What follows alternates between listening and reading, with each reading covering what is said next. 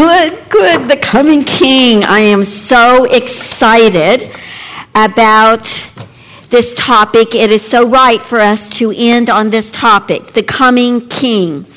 And uh, those of you that had your lesson and got a chance to go through some of these scriptures from Isaiah, um, it, it just opened doors of images that sometimes we don't really think about too much but uh, it, it, it, was like just opening a crack to some great adventure, and I couldn't stand it. I just had to keep opening doors. I remember when I was about maybe seven.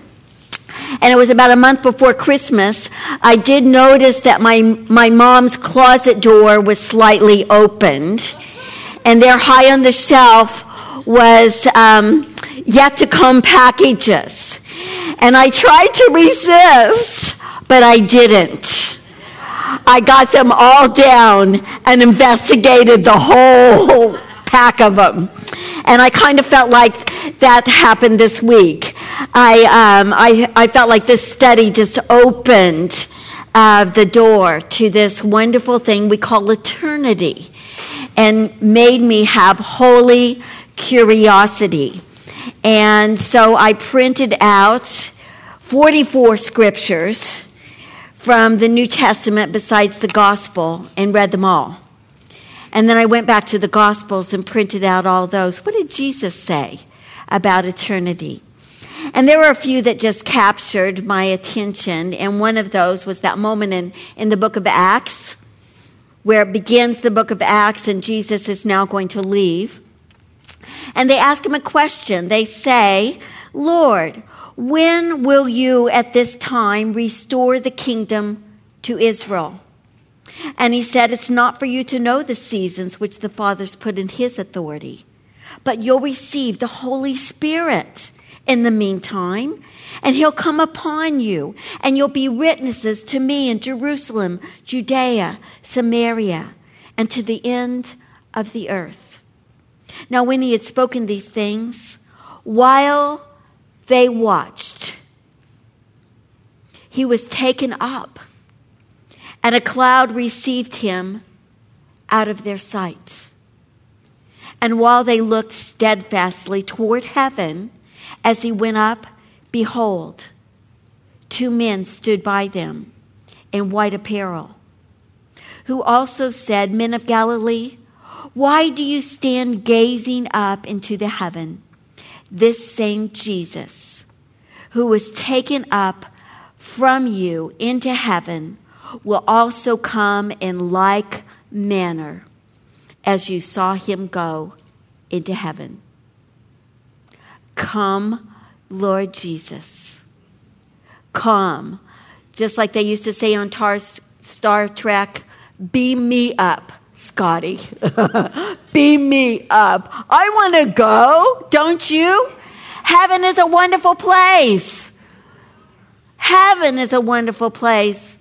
I'm going to see my Savior's face. For heaven is a wonderful place. I want to go there. Heaven is a wonderful place. So, we're just going to uh, stand up, look at the clouds behind. And we're going to let the Lord transport us and just raise us above this weary world that we've been traveling in. And we're going to play that wonderful song, I Can Only Imagine. Yes.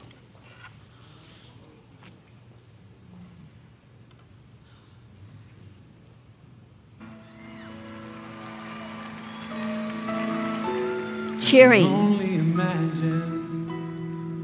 will be like when I walk by your side.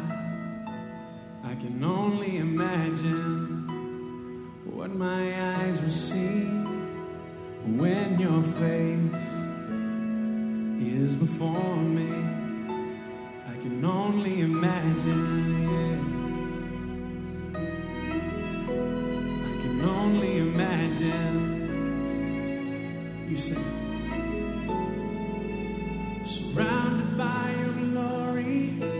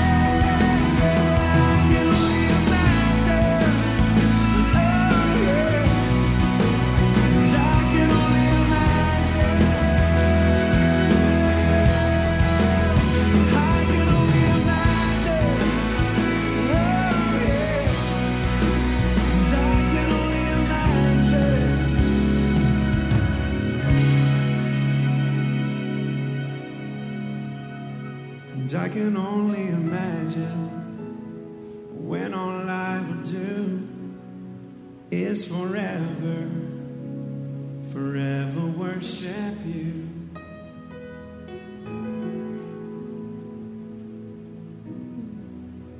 And I can only imagine.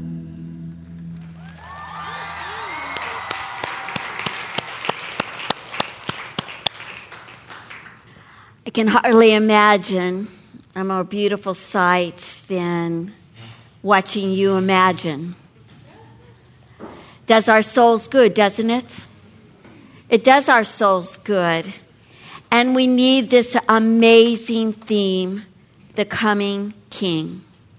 And Lord, we pray that you will. Your presence will be strong here tonight.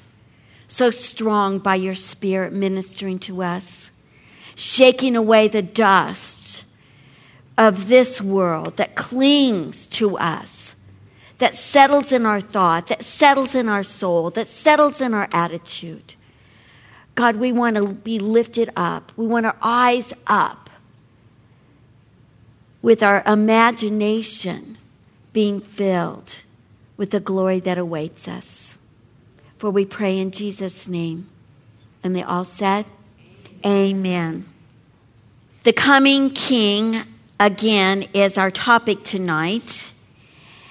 And as we started with this imagination, this real picture of what's before us, for as the new heavens and the ear- new earth, which I will make, shall remain before me, says the Lord, so shall your descendants and your name remain. And we were asking this study to be curious, to have holy curiosity as we, we looked up scriptures, as we pondered these real realities, that we would ask ourselves, God, what do we learn about you? Because that's ever so important always. About your reign that is eternal. What do we learn about the new heaven and the earth? And how did these truths impact and they should impact us like a rocket. They should shake us loose to these deep tentacles that we put in this earth. Sometimes our roots go down into this earth a little too deep and we feel like it's permanent. How do these truths affect our way of thinking?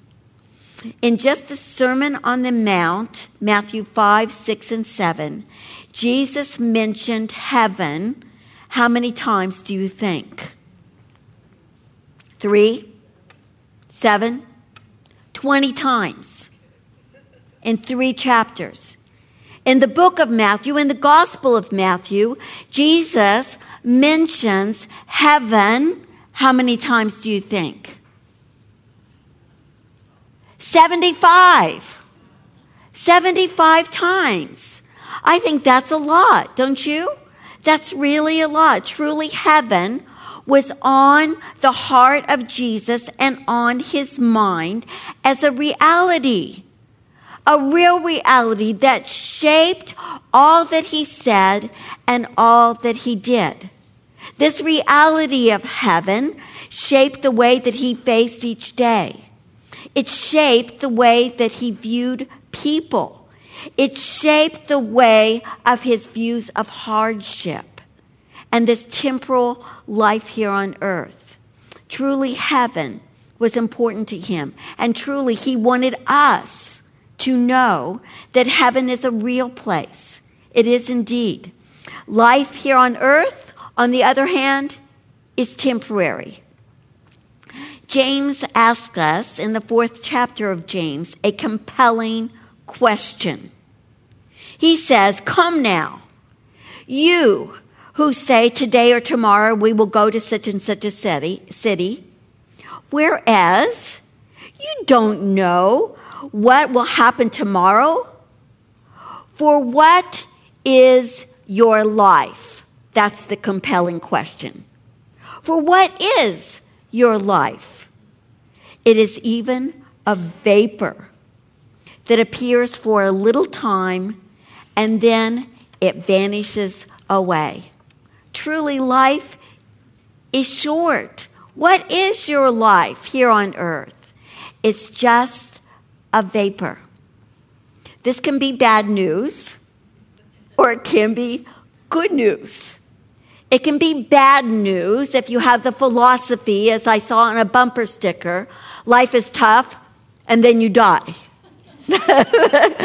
that would be bad news if you don't know Jesus. Or it can be good news when we remember that Jesus said, Don't, don't let your heart get, be troubled. Don't do that. In my Father's house are many mansions. If it were not so, I would have told you. I go to prepare a place for you, and if I go and prepare a place for you, I will come again, and I will receive you to myself, that where I am, you may be always. Let me repeat these important words, and we must remember when they were spoken. They were spoken by Jesus on his last night here on earth, the last night of his life. John 14, verses 1 through 3. It was that Thursday night. In less than 24 hours, it would then be what we now call Good Friday. Before sunset, Jesus would say these words It is finished. Just 33 years was the time set for his life clock. So short a life. He knew that the last grains of sand in the hourglass of his life were slipping right away when he spoke these. And so he said to those he loved, Don't let your heart be troubled. Don't do it. Don't. Because in my father's house there's many mansions. And I go to prepare a place for you. If it weren't so, I would have told you.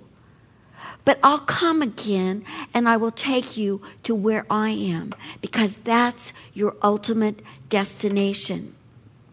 Again, heaven is a wonderful place. Why? because that's where we'll see our Savior's face. Right now, right now, we do see through a glass dimly. It's a little foggy. It is. I did read 44 scriptures in the New Testament besides just the Gospels. Then I went to the Gospels and read about 25 there. And I went over and over the scriptures in Isaiah. It's still a little fuzzy because it's too big. Our mind, our finite, natural mind, even our born again mind, eye has not seen, nor ear heard, nor has even entered into the hearts of us the things that God has prepared for those who love Him. That's incredibly, incredibly good news. Our Savior is real, our Redeemer is real, heaven is real. Time as we know it is temporary.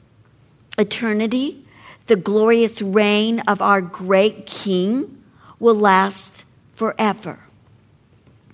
And though, as then, as Francis Schaeffer once said, in light of this, child of God, how then shall we live?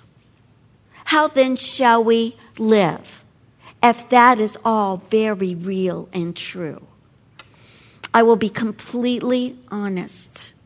I feel like I have slipped. I have. I have lost that wonderful looking up perspective that I had when I was a baby Christian. When I was a baby Christian in the late 1960s, there was a group called the Love Song, and they sang a song, and I played it probably a thousand times Maranatha, Maranatha, the Lord is coming back. The Master's coming home. We must prepare our hearts so we can meet Him. Maranatha, Maranatha, the Master's coming home. We must be filled with love so we can truly greet Him. We kept looking up and we wondered, when, Lord? When? Larry Norman sang a song. Life was filled with guns and war, and everyone got trampled on the floor. I wish we'd all been ready. Children died, the world grew cold. A piece of, a bag of gold, no, a piece of bread could buy a bag of gold. I wish we'd all been ready. There's no time to change your mind. The sun has come and you've been left behind. We sang that song a lot too. In the late 60s and all the way to the early 80s, we had bumper stickers on our cars that said, Jesus is coming soon. Kay Smith from Calvary Costa Mesa often taught about having an eternal perspective. Those words were always present in every message that I ever heard her give. In fact, once they had a women's retreat, and, they called it In a Moment, in a Twinkling of an Eye. And it talked about the rapture and what would be the centerpiece decorations on your dining room tables in the dining hall. What do you think? They were empty tennis shoes. Empty tennis shoes. To give you the imagination of what would it be like if we were raptured and taken up. Would our shoes be left behind? Would there be a little puddle of clothes on the floor? What would that really be like? Good for us to think about that. Tim LaHaye wrote the Left Behind series which, if you've read it, is about the people and the events that might happen, speculating, after Christians are raptured. As a young Christian, when we parted friends, when par- friends were together and, and we parted, maybe we knew we wouldn't be able to see each other for weeks or months or maybe years, we would often say, here, there, or in the air. Say it with me here, there, or in the air. Yeah, we said it all the time. And if we got a dent in our car, or if something broke, we would say, it's to burn. It's just to burn. That was an eternal perspective. Good for us. It was good for us. Billy Graham said he often went to bed with a prayer, Lord, is this the night? And if it wasn't, which it hasn't been yet, he would wake up in the morning and say, Lord, is this the day? But honestly, honestly, and I'll be completely honest, there are days, and quite honestly, there are months when I don't even think about heaven.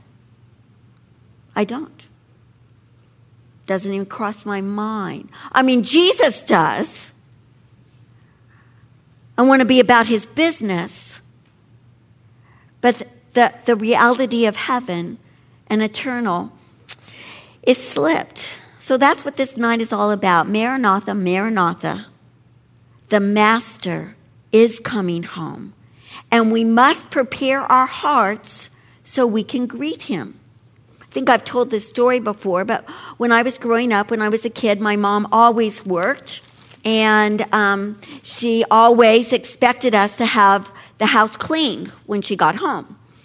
And she got home about 5.30 so about 5.55 25 5.25 we would post somebody at the window and we could see way down the road when she rounded the corner we could see way up at the top of the hill her little red car and whoever was the lookout would then start screaming, and it would be like a Chinese fire drill, where we would be scampering around and trying to put this messy house all back together.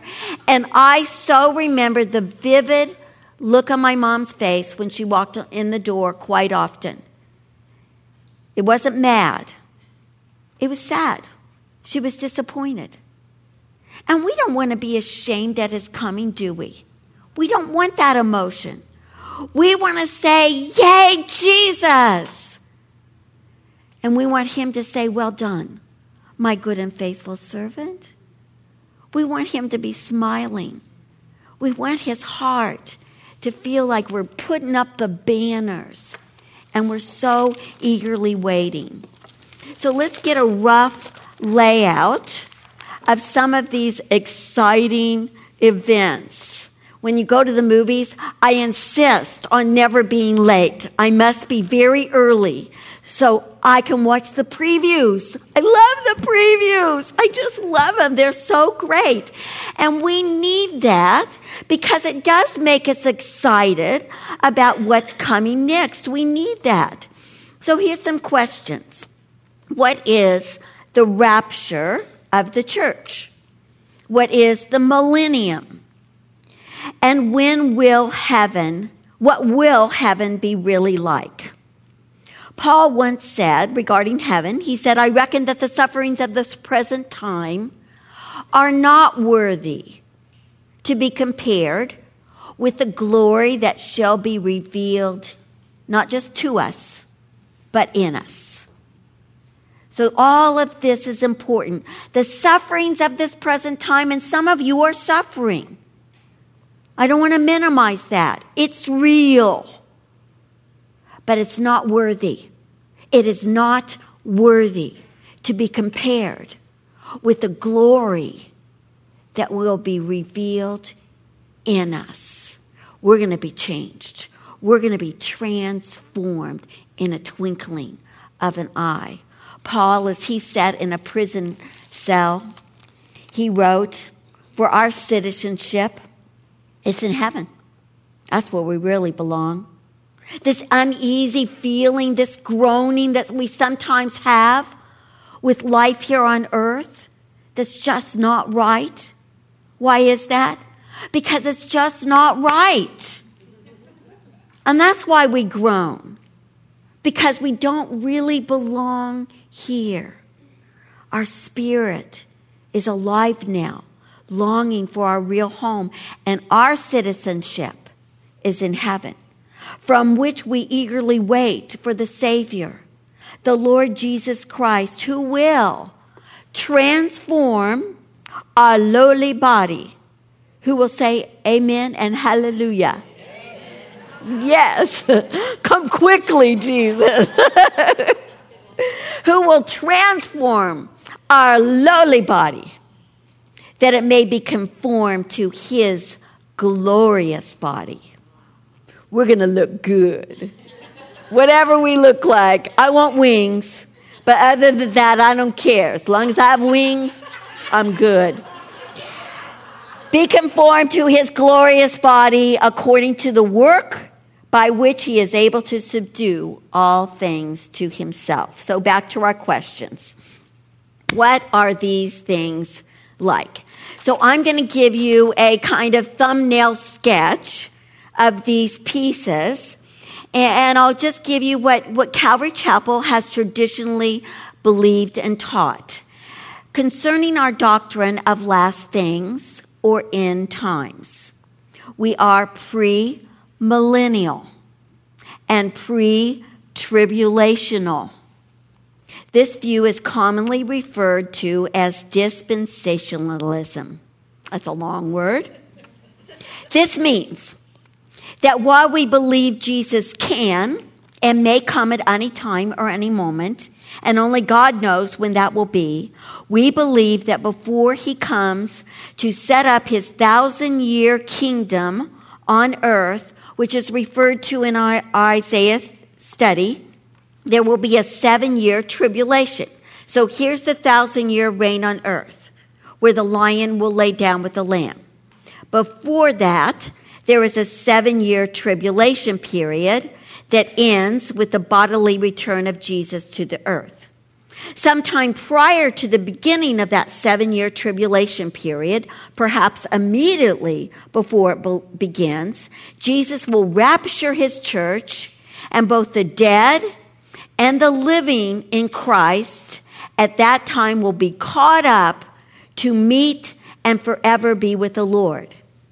While we may wait with eager expectation for the any moment rapture of the church, we also believe that speculation about exactly when Christ will rapture the church is fruitless because it is unknowable for the church. The goal for us, God's children, and devout believers is to always be ready because He is coming at a time when we think not. The proper goal for every believer is to live a godly life in Christ from the day they come to faith until the, the day He returns for them, wherever they may be. Pastor Chuck died, um, well, it's over a year ago in October. Next October, it will be two years. And, and one of the things that I thought as he, as um, I went for a walk that morning and looked up at the clouds, I thought he always dreamed that he would go up in the rapture. But he's not disappointed because he had his own personal. He had his own personal rapture. There it is. And so good for him. The millennium. What is that? It's described as a period of a thousand years during which Satan is bound and the resurrected saints reign with Christ before the final judgment. So, the rapture. What does that really look like? It is in 1 Thessalonians chapter 4. Let's take a peek at that. This exciting or what? 1 Thessalonians, cha- Thessalonians chapter 4, verse 13. But I do not want you to be ignorant. Let me read that again. I do not want you to be ignorant. Thus, we're talking about this tonight because we don't want to be ignorant, do we? We want to be knowledgeable or expectant on these things.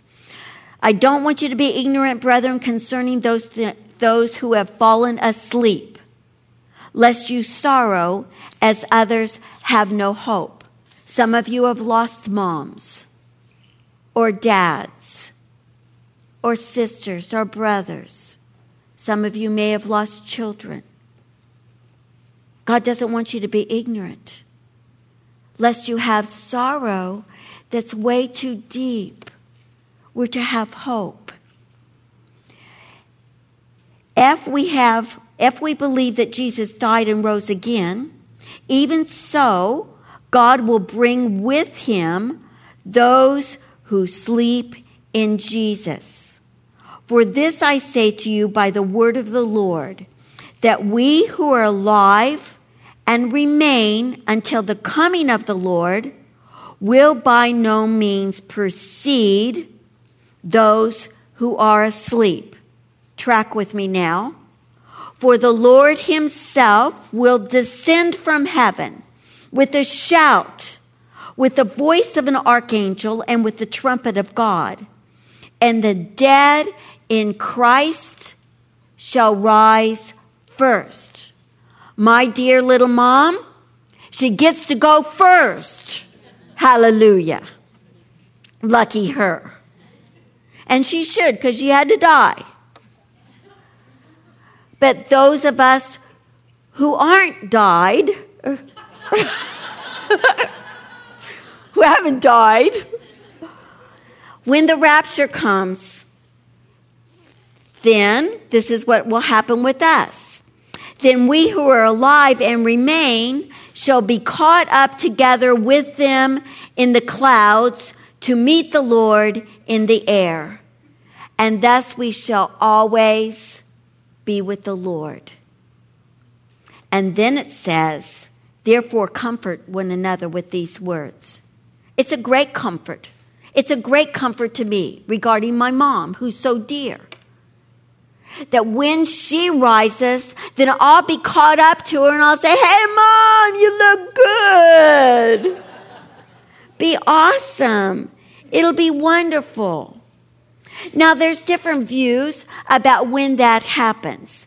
Some Christians believe in pre tribulation rapture, and that would be us, or most of us. And that's before the tribulation that we get to go first. Yay, I like that one. I'm glad we believe in that one. There's other Christians that, that believe in mid tribulation.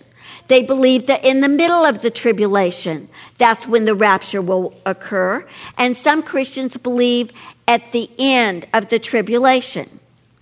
So is that, are those fighting words? Not at all.